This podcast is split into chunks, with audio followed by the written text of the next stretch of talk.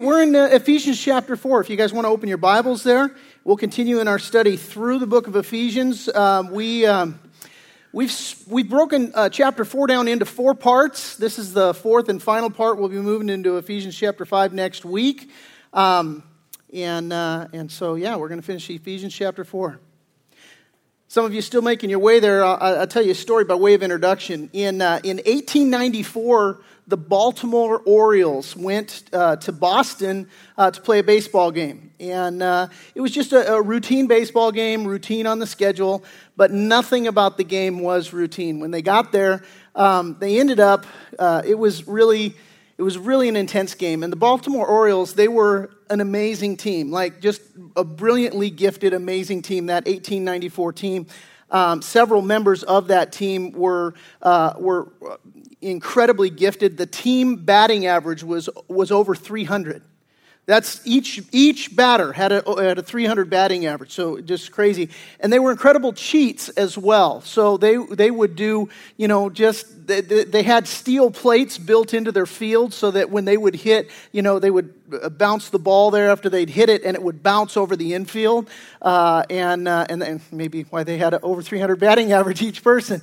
They'd have their groundskeepers kind of, you know, manicure the, their home field so that all their bunts would stay fair uh, and things like that.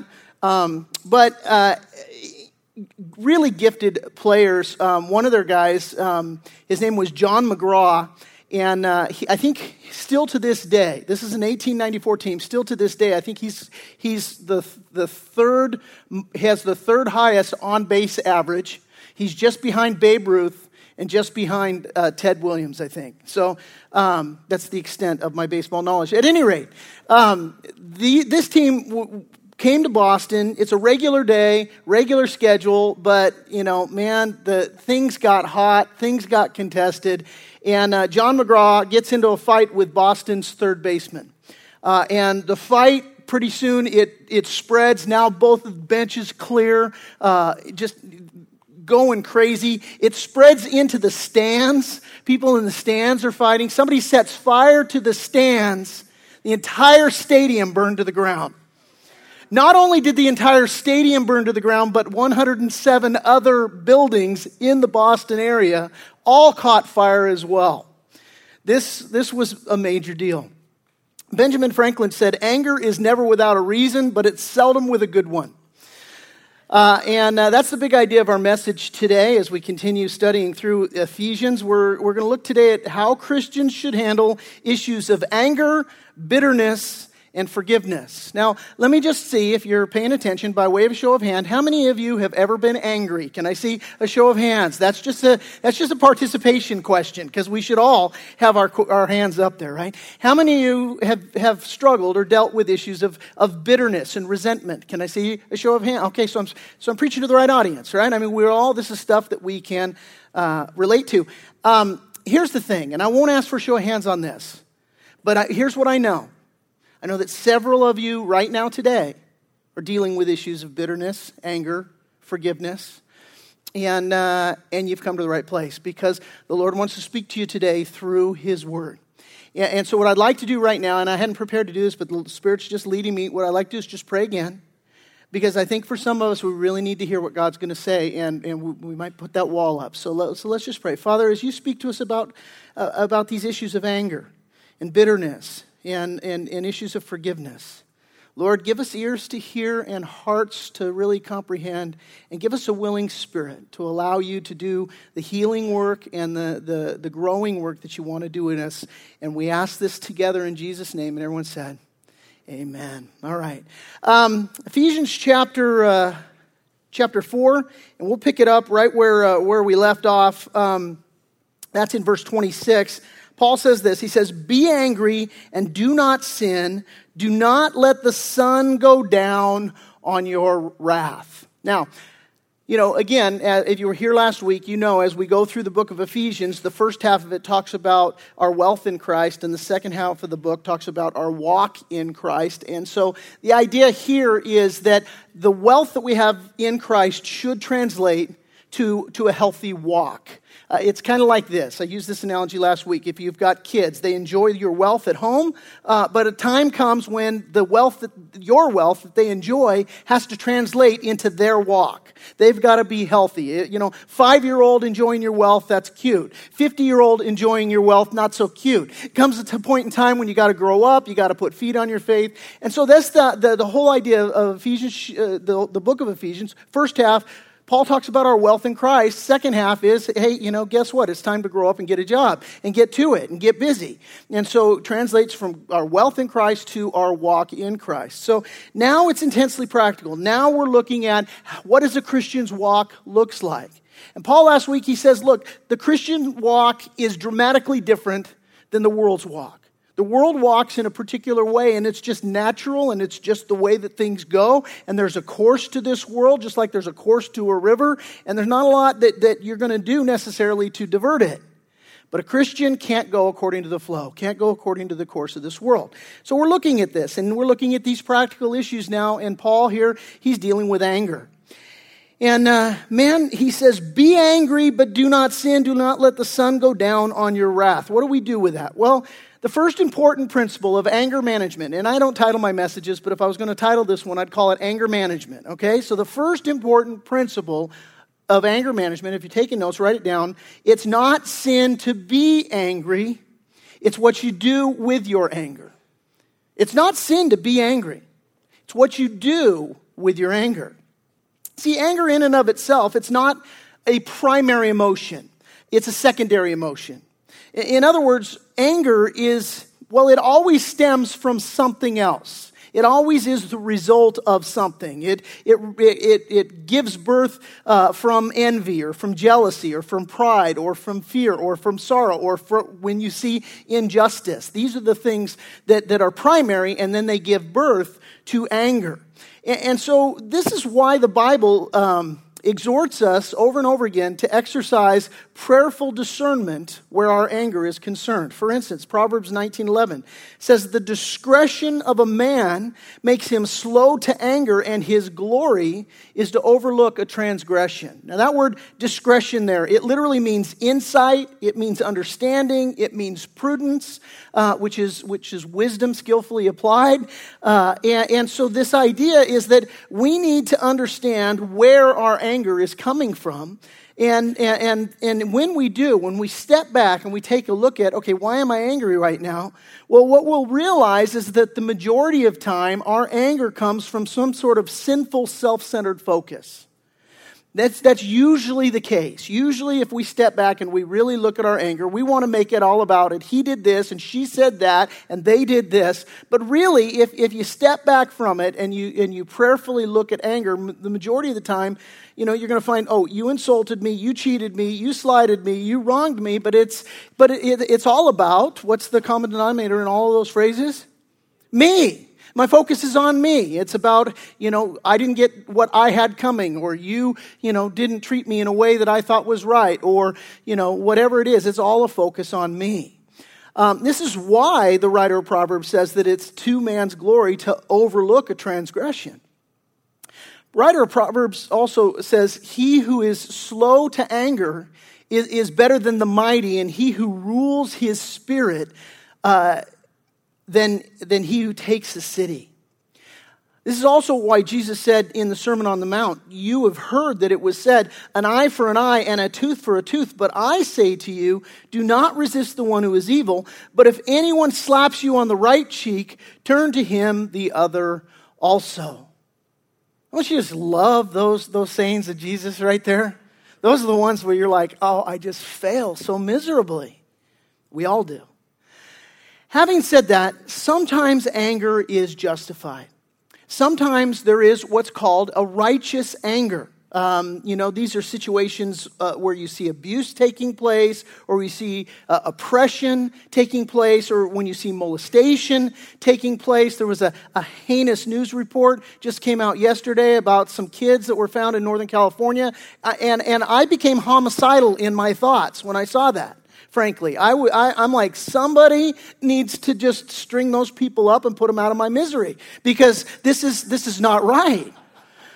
And, and, you know, there is a righteous anger. What's that stemming from? It's stemming from the fact that they chained their kids up and were starving them. That is, that is wrong. And it's right to be anger, to be angry. Uh, with those type of situations to, to, to have a righteous anger at, at something very unrighteous and very wrong that's taken place um, jesus expressed uh, and demonstrated uh, righteous anger in how he carried himself. He went into the temple, and the money changers had set up these tables, and they're they're making money hand over fist, and they're and they're they're taking advantage of the people, and they're really hindering the people in their worship of God. And and he blew his stack. He's like, my father's house should be a house of prayer. You've made it a den of thieves. And so he goes around, you know, knocking the, money changers' tables over. We see examples in Scripture of him driving them out with, with a whip that he, he weaved himself. Think about that. I mean, can you imagine? I mean, I just put myself, these are one of those situations where I think about Jesus, and as he's weaving it, he's like, this is going to hurt, you know, kind of thing. It's a, it's a righteous anger. And, and here, the, the key is that, and this is the key of this verse, the key in dealing with anger, we can't allow anger to drive us to sin. We, we, we are exhorted to be angry and, and not to sin. Okay? And so we can't let anger drive us to sin. Um, Billy Sunday, who was a, a famous uh, preacher back at the turn of the century, he was, uh, he was a, a Greg Laurie type, an evangelist. And um, he, he, at one of his evangelism messages, he's preaching, you know, the, the gospel, and this gal responds to it, and he's counseling her afterwards, and basically she says something to the effect of, you know, there's nothing wrong with losing my temper. I blow up, and then it's all over. And he said, Madam, so does a bomb. Look at all the damage it causes. And sometimes we have that attitude. It's like, yeah, I blow my stack, but then I'm over it. Yeah, but the, the damage is already done. And it's, it's, it's already out there. Remember, my mom used to teach, you know, Sunday school class for kids, and she was teaching through, through James that talks about the, the tongue, and it's a, this fire. Uh, and, and she was conveying the, the message that, look, your words hurt, they cause harm, you, and you can't get them back. They're out there, they're gone. It's not like you can hit the rewind, but they're already out there. And, to illustrate her point, she, she brought in a, a, feather pillow, she cut a little tiny hole in it, and she told the kids go have a pillow fight with this, with this thing, with this feather pillow outside and it's a windy day. Well, all those feathers go, and then the kids come back in with a pillowcase. She's like, Oh, I'm going to need those feathers back. The kids are like, Feathers are gone. Mama said, Yeah, you remember what we were talking about in the book of James? That's what happens with your words. They're, they're out there, and away they go. You can't get them back. They do, they do serious damage.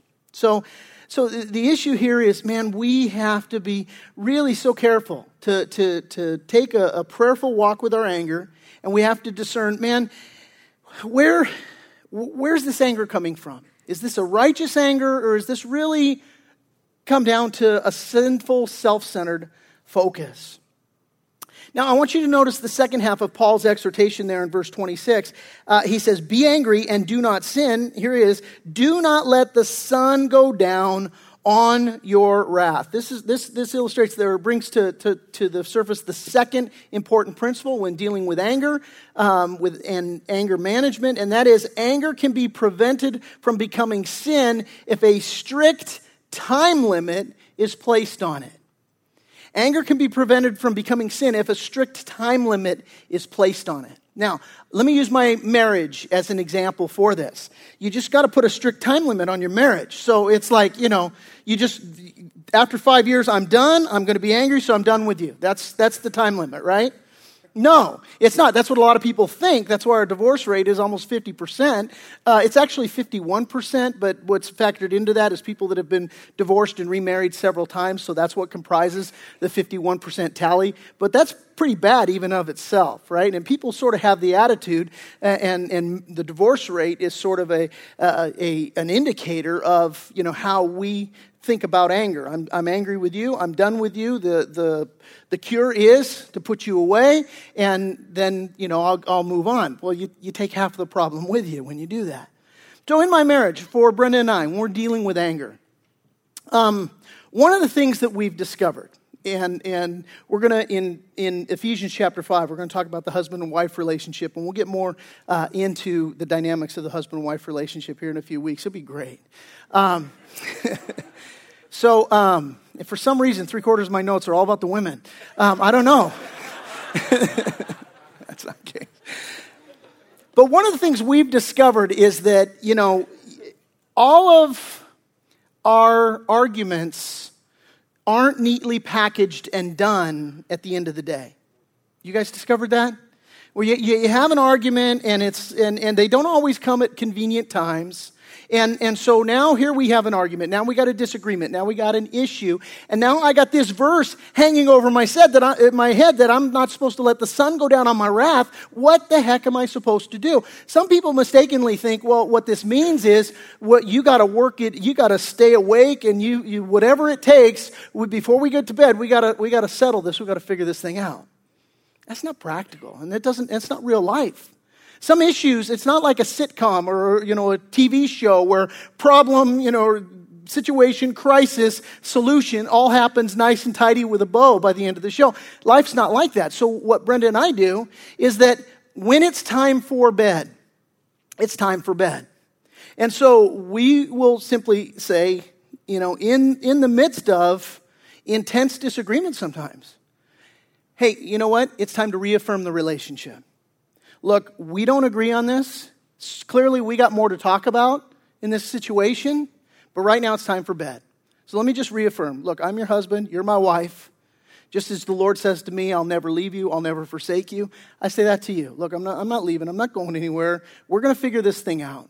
Right now, it's just time to say, I love you and good night. Let's put, the sun, let, let, let's, let, let's, put, let's put this day to bed. And so this is the idea, and this is the attitude. This is one illustration of, of, of this, this, this factor, this principle that we got to put a strict time limit. Let me tell you the alternative.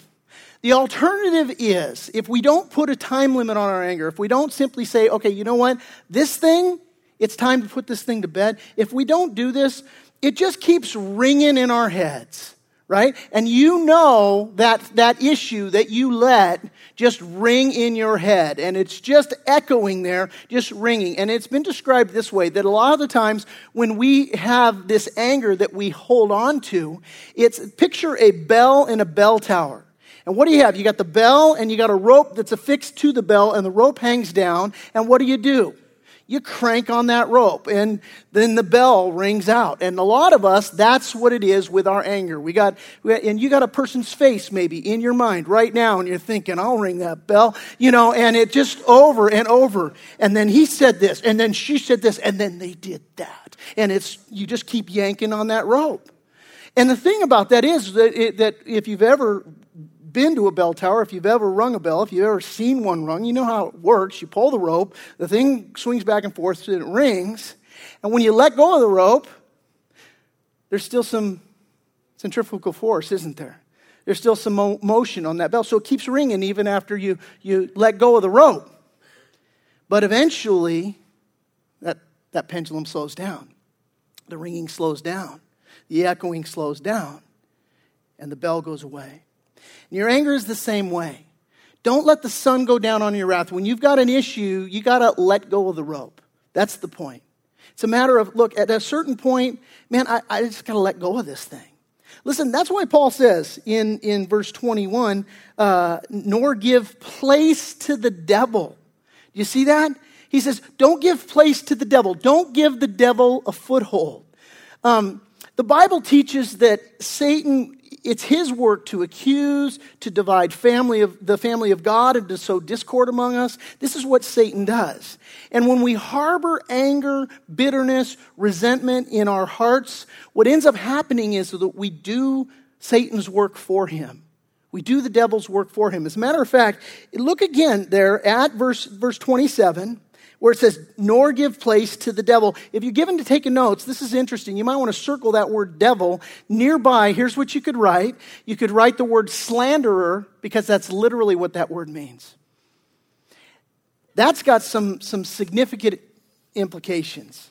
Because here's the idea the idea is that when we hold on to anger, we give place to the slanderer, and, and we give place to him either because we've provided the enemy with, with ammunition to slander the, the one that, that we're angry with, or even worse, we become a slanderer ourselves. And this, this is, I mean, just take a walk with that about giving place to the devil. The, the idea here is that if you hang on to anger and bitterness and resentment, what happens is you yourself become a little devil. That's literally what, what, what the, the idea of this means. You give place to the devil. I'll illustrate it this way. In, in Acts chapter 11, when, when you, you read there, basically it, it talks about how Paul and Barnabas, uh, you know, they're there in the, in the church of, uh, of Antioch, and that's the very first place that Christians were called Christians. tells us that in Acts chapter 11. And it was a, it was a, it was a derogatory term that people used. It, basically, it was little Christs. You're a little Christ running around, you know, kind of thing. Um, but it, but it, it's true. And, and the issue was that, well, if you, if you just kind of step back and you look at the story about what happened, Paul, or Barnabas, rather, he, he's in Antioch. He sees all this cool stuff that God's doing, and he thinks, you know who needs to be here? Paul needs to be here. Now, at this point in time, um, Paul was in Tarshish, and the, and the disciples were still a little sketchy about Paul because, you know, he just not too long ago been Saul killing Christians, had a, you know, the ultimate come to Jesus moment, and now God's transforming his life, but there's still that, you know, Christian contingency that's like, is you know what's he got behind his back kind of deal. You know they don't they just don't know where paul is what he's all about. Barnabas the son of encouragement man he goes he gets paul. He's like dude this is crazy work going on in antioch. You need to come be a part of it. So he brings paul into this and there's this cool dynamic taking place such that now people go oh you know they start giving a nickname to, to all these people. Look at all the christians. Look at all the little christs. Well think about that Jesus said in John's gospel that all will know you're my disciples by the love you have one for another. You think about the love that, that Barnabas just extended to Paul to bring him into this mix. You think about that loving, uni, unifying community work happening in Antioch, such that the whole world would look on and go, Look, at it's a, there's all a bunch of little Christs. You're like, Well, what's your point? Contrast. There's a bunch of little Christs and now, back in our text, what we see is, is Paul is saying, Look, be angry, do not sin, don't let the sun go down on your wrath, nor give place to the devil. Don't let your life become such a thing that people look at you and they go, Oh, they don't say, There's a Christian. They say, Well, there's a little devil right there. Don't give place to the slanderer. Don't become a slanderer. Don't be that person that, that's, that's you know, living their life uh, in that way. Take a walk with that. How convicting is that? Man, when we slander, we give, we give a place within our lives to the devil. Proverbs 6, 16 through 19 says this These six things the Lord hates. Yes, seven are of an abomination to him a proud look, a lying tongue, hands that shed innocent blood, a heart that devises wicked plans, feet that are swift in running to evil. And here it is a false witness who speaks lies, and one who sows discord among the brethren. These things the Lord hates. Let's just let that sink in for a minute. I mean, God hates it. Now you think about that. Okay, false witness who speaks lies, and one who sows discord among brethren. Not one of us is innocent from that charge. We've all had times when we've sown discord. We've all had times when we have, oh, did you hear so and so? You did this.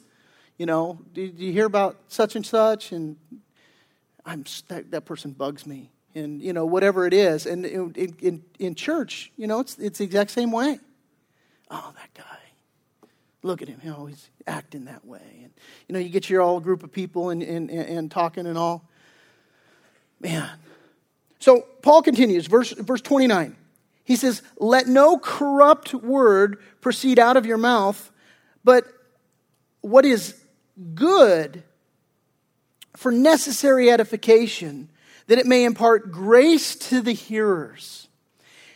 It's interesting. He says, let no corrupt word. That word corrupt, if you, if, you, if you wanted to circle it, nearby you could write this. You could write rotten or putrid. That's, that's what that means.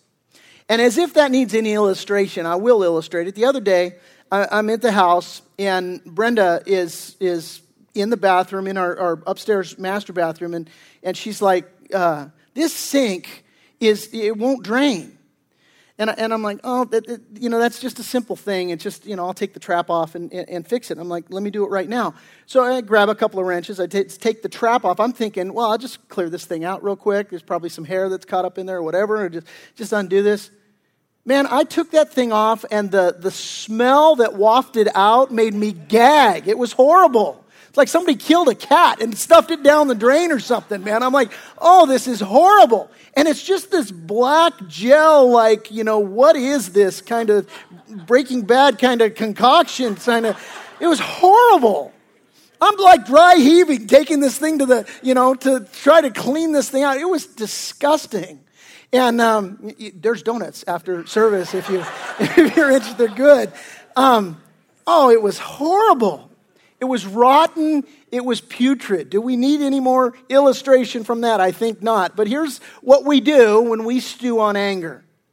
That's the thing. When we stew on anger, what happens? Well, corrupt, rotten, putrid words come out of our mouths, don't they? Yeah, they do. It's horrible.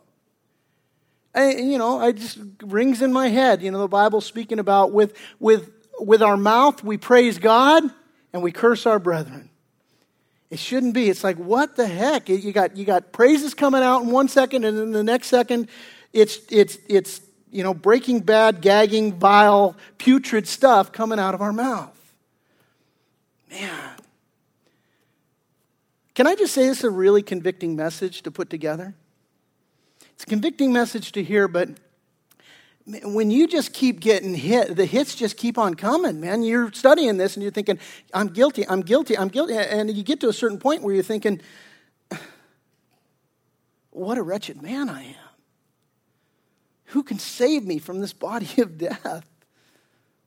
Thank you, Lord. You do. You're loving, you're, you're long suffering, you're forgiving. You promised to cleanse. You promised to set me free. Some of you, you're there, man. And, and what happened is right this moment, and, and the, that bullseye has been hit. And the Holy Spirit dealing with you, saying, That's you, man. You're angry, you're bitter, you're resentful. And what's come out of your mouth is rotten. It's vile, and you know it. I want you, man, turn, turn to Matthew chapter 5.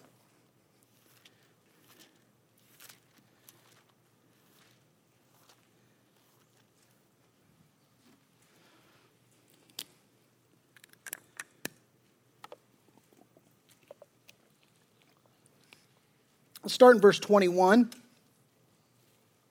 Jesus is speaking here. Matthew 5:21 he says you have heard that it was said to those of old you shall not murder and whoever murders will be in danger of the judgment but I say to you that whoever is angry with his brother without a cause shall be in danger of the judgment and whoever says to his brother Raca shall be in danger of the council but whoever says you fool shall be in danger of hell fire Okay, so what, what we have here is we have a progression as Jesus is speaking. He uses, you know, this idea of being angry, and then he talks about, you know, you say to your brother, Raca, and then you then say to your brother, fool. Now, when he talks about anger, that's, that's taking an offense. Okay, so a situation happens, you've taken an offense, now you've become angry. And then there is a progression to it. And, and so, you know, and this is not a stretch for some of y'all. You know, you got the situation right there. Um, but we, it's, for all of us, it's not too far back in the rearview mirror that we can remember, okay, I'm angry. I've taken an offense. Now what's next? Well, the next offense is I call the person a name. That's what it is. I, I, I, I lash out. And so he says, you know, you call them Raca. Raca literally means empty headed.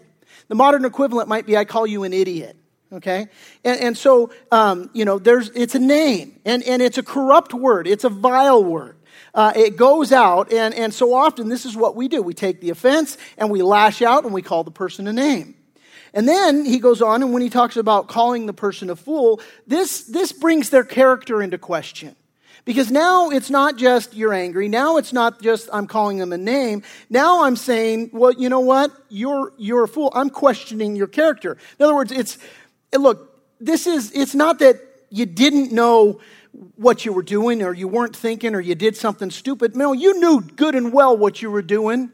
You just are a, a you're just a fool kind of thing.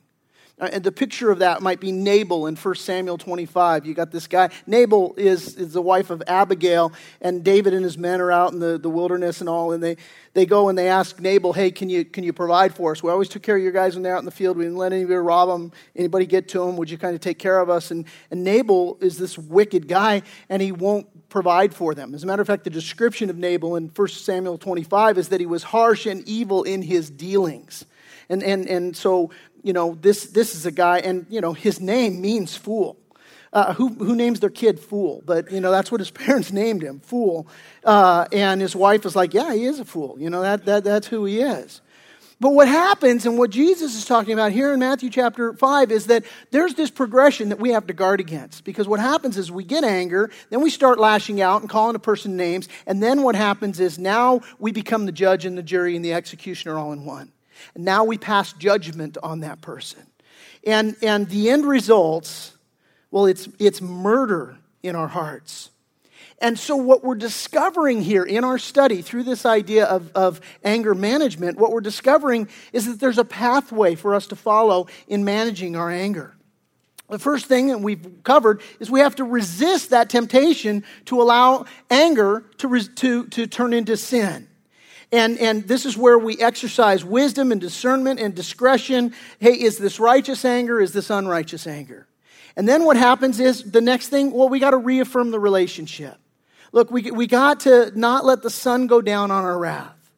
The, the next thing is, is that, man, we have to resolve not to take offense. This is what Jesus is, is talking about here. You got to guard your heart. You got to be careful.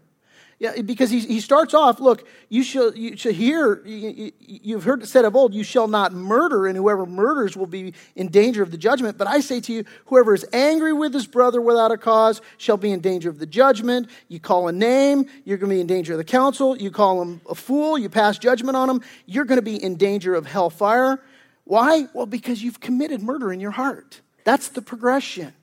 And so what happens, we can't take the offense. We have to repress our reaction, not call a person a name.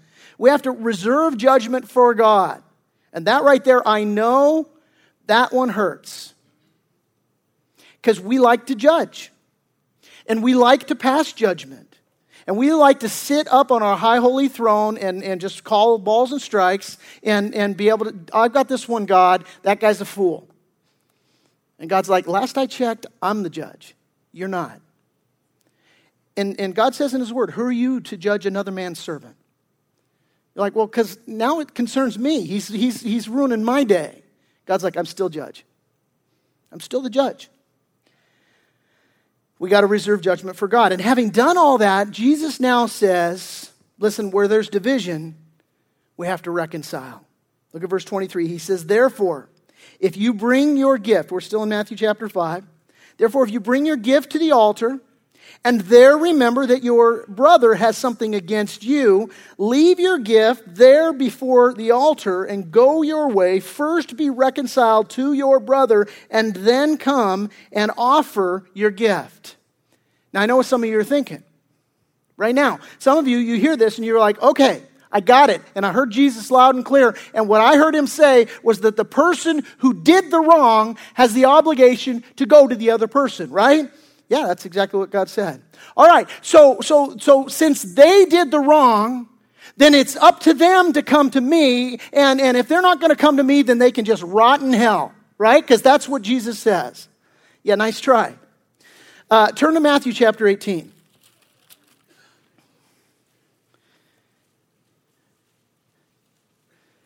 It absolutely is true that if someone has sinned against you, they have the responsibility to go to you to make it right. Absolutely, that's true. But, but Jesus covers the other side of the fence here in Matthew chapter 18. We'll pick it up in verse 15. And here's what he says here He says, Moreover, if your brother sins against you, yeah, I know. You told me in Matthew 5, he's got to come to me. Yes, he does. But listen what he says here in verse, verse 15 of chapter 18. If your brother sins against you, go and tell him his fault between you and him alone. Whoa, I got to go to him? Yes, you do. If he hears you, you've gained your brother. But if you will not hear, take with you one or two more, that, that by the, the mouth of two or three witnesses, every word may be established. Now, verse 16, we, we butcher that because I don't want to go to him first. I'd just rather go to the two or three others and tell them about what he did and leave it right there. This is what 99% of all people do when they're dealing with anger. I'll tell everybody else what a loser you are, and that's it. Completely unbiblical.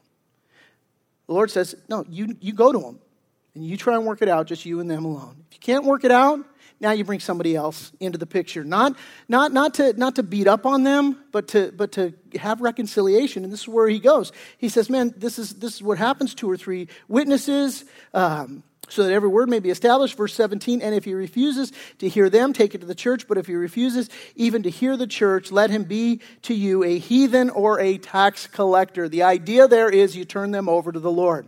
Like they're not behaving like a Christian, they're behaving like somebody who's unsaved. And so, what do I do for a heathen and a tax collector? Well, I, I, don't, I don't hate them, I just turn them over to the Lord and I pray for them. I don't have relationship with them, I don't have fellowship with them, but I turn them over to the Lord. See, you, you got to let it go. And what, what God has done here is He's got this redundant system.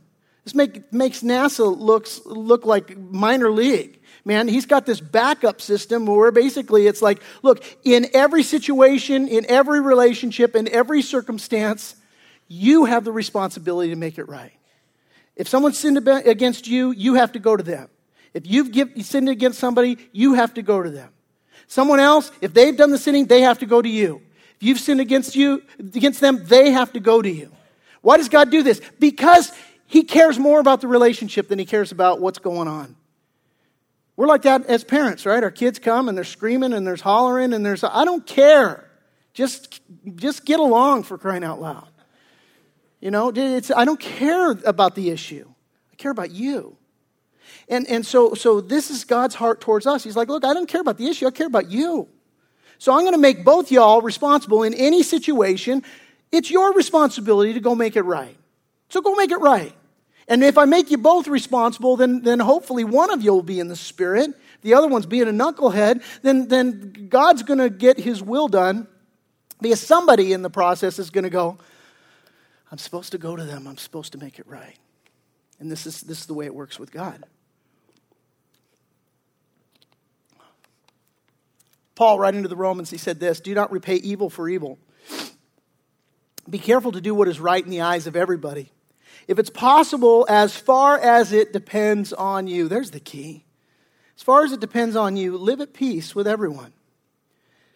Again, uh, in Ecclesiastes, it says that two are better than one because they have a good reward for their labor. If one falls down, his friend can help him up, but pity the man who falls and has no one to help him up. What's that scripture got to do with bearing on what we're talking about? Because you both have the responsibility to make it right, both you and the one that you're estranged from. One of you has to help the other up.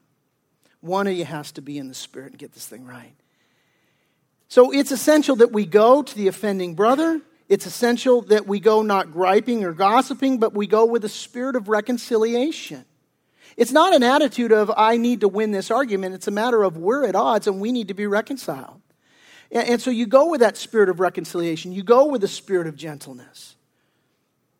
Proverbs 15:1 says that a gentle answer turns away wrath, but a harsh word stirs up anger.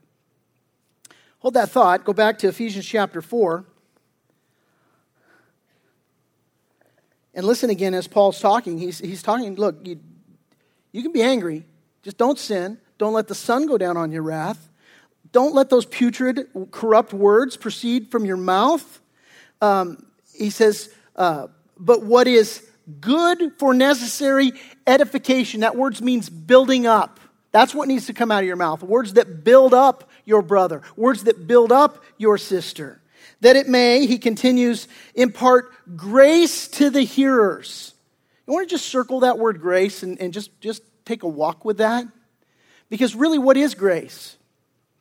Here's what it is it's unmerited favor. We receive the grace of God, we don't deserve it. I got pulled over in, in, uh, in, in Murrieta the other night.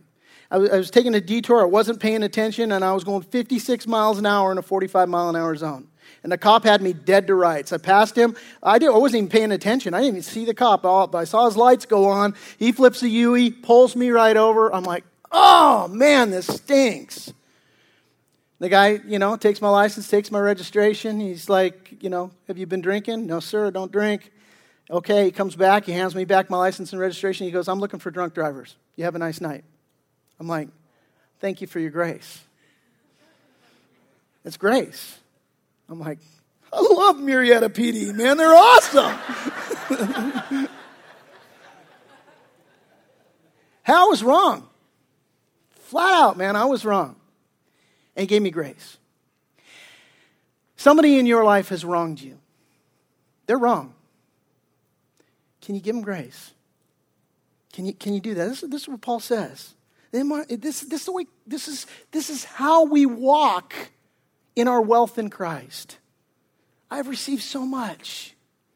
Man, can I hold my tongue? Can I impart grace to the hearers?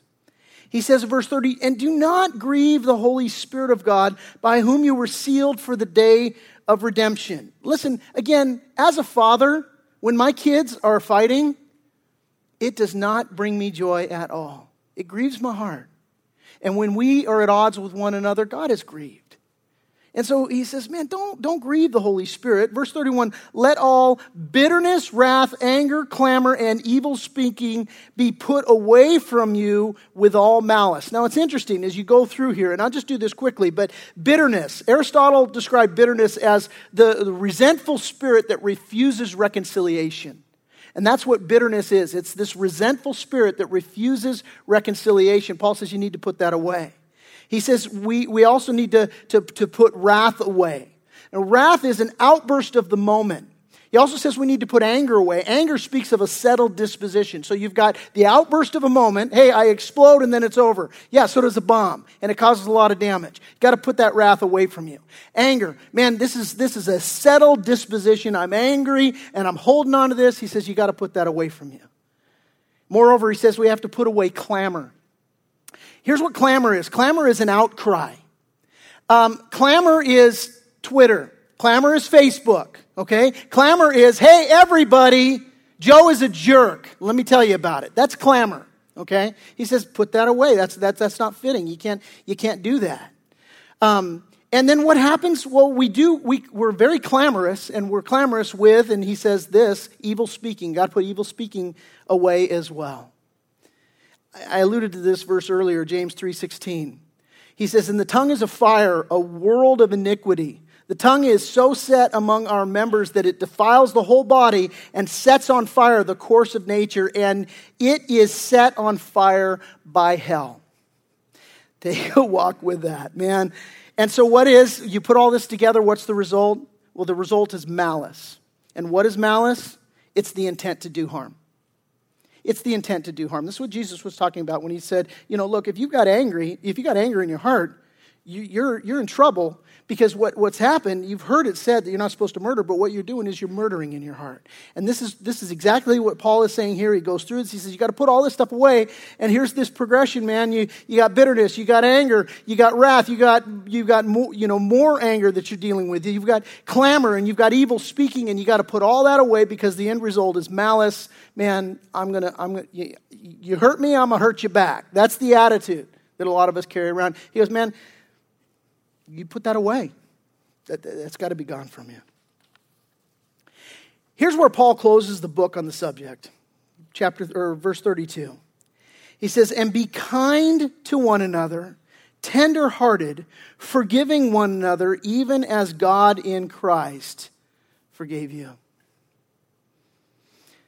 Listen, we're called to forgive because we've been forgiven of an ocean of sin.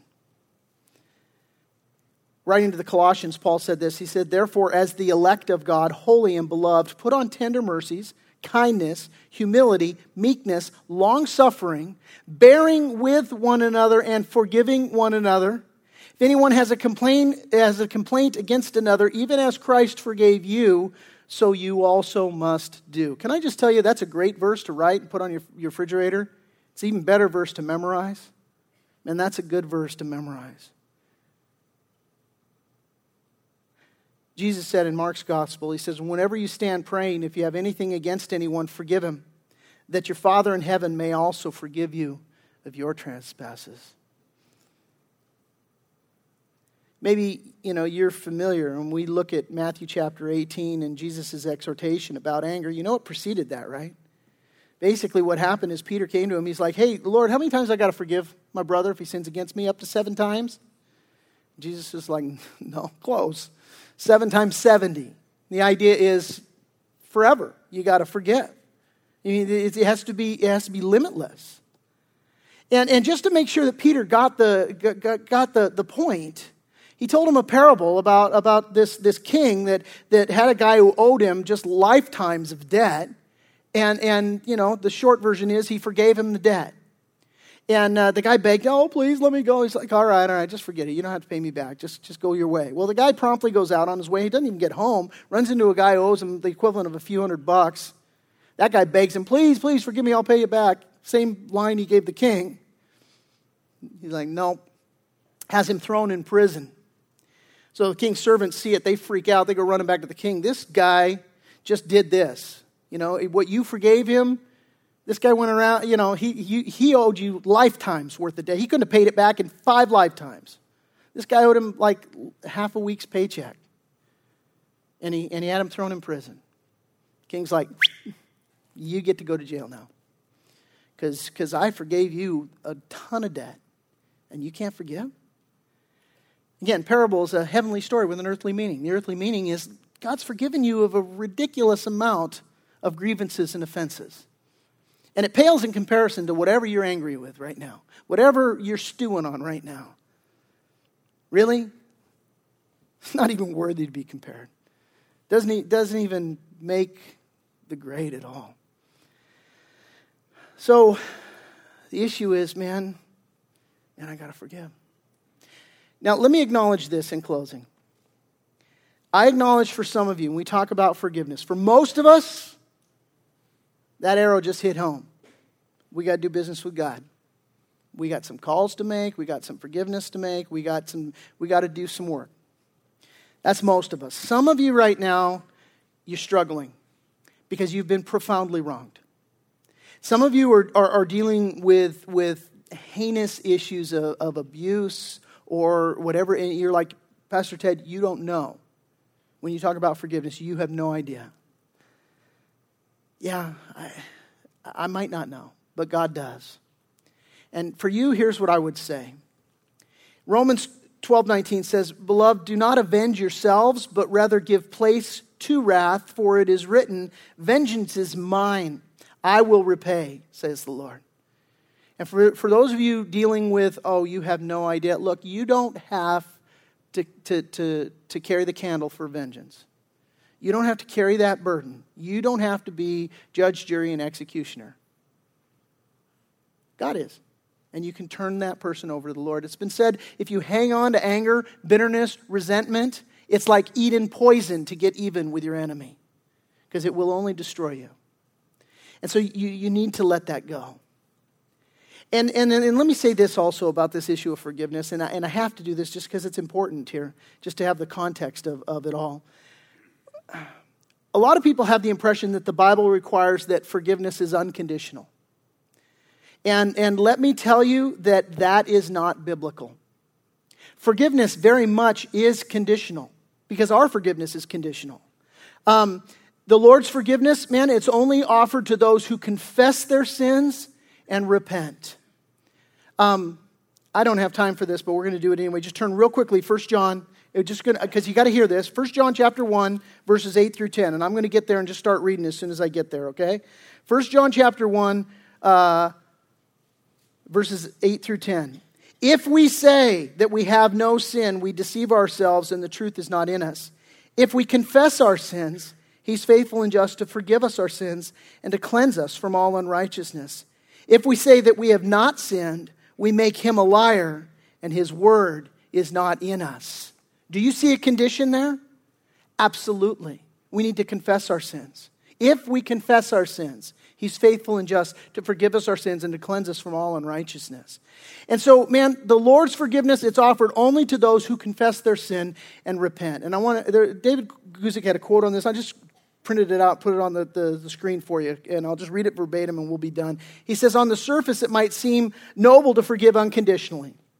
But unconditional forgiveness is usually motivated more by fear than by love, and because of this, it's usually destructive. For example, if a wife continues to forgive a habitually unfaithful and abusive husband unconditionally, her toleration of his behavior will probably result in even more abuse and disrespect. This kind of, quote, unconditional forgiveness expresses a determination to cling to the status quo. No matter how bad things are, this woman fears that things will probably get worse if she holds her husband accountable.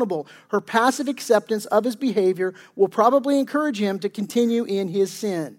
Instead of her forgiveness being a helpful act of love, it is actually a violation of love that will hinder his growth towards Christ likeness, end quote. So the issue is forgiveness very much is conditional. But you were never excluded from your responsibility to Ephesians 4:31 where Paul says, Look, let all bitterness, wrath, anger, clamor, and evil speaking be put away from you with all malice. That's the get.